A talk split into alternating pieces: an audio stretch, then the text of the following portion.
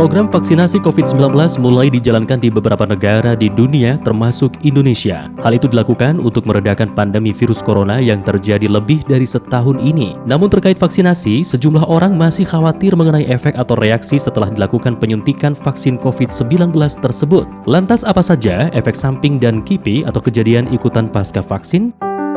Jadi efek samping itu ada yang mungkin sering didengar ada efek samping, ada KIPI. Jadi memang berbeda. Kalau KIPI atau kejadian ikutan pasca imunisasi itu adalah semua kejadian medis yang tidak diharapkan. Jadi bisa jadi dia ada hubungannya atau tidak ada hubungannya dengan pemberian vaksin ini. Jadi misalnya contohnya koinsiden, jadi pada daerah endemis suatu penyakit infeksi yang lain, misalkan malaria, bisa juga efeknya demam. Nah ini mirip dengan yang terjadi akibat reaksi dari vaksinasi. Jadi reaksi vaksinasi itu ada yang ringan, ada yang berat. Kalau yang ringan, yang lebih sering terjadi itu yang ringan. Jadi pada umumnya dia bisa lokal di e, daerah penyuntikan, mungkin terasa nyeri atau kemerahan atau mungkin merasa e, hangat, panas seperti itu. Namun biasanya dia hilang sendiri tanpa ada perlu pengobatan tertentu. Kemudian kalau efek sistemik bisa juga seperti nyeri-nyeri otot atau pusing, mungkin ada demam ringan. Nah itu pada umumnya juga akan hilang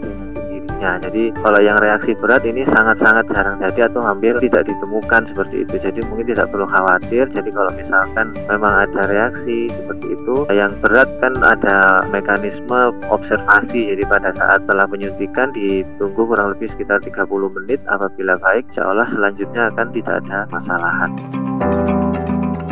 Disampaikan oleh Dr. Ahmad Zainuddin Arif, spesialis penyakit dalam, di sedikit kasus terjadi reaksi lokal dan sistemik berupa nyeri, demam, atau sakit pada sendi. Ketika Anda divaksin, beberapa efek samping adalah hal normal dan sudah diperkirakan. Ini menandakan bahwa tubuh Anda sedang membangun perlindungan terhadap virus.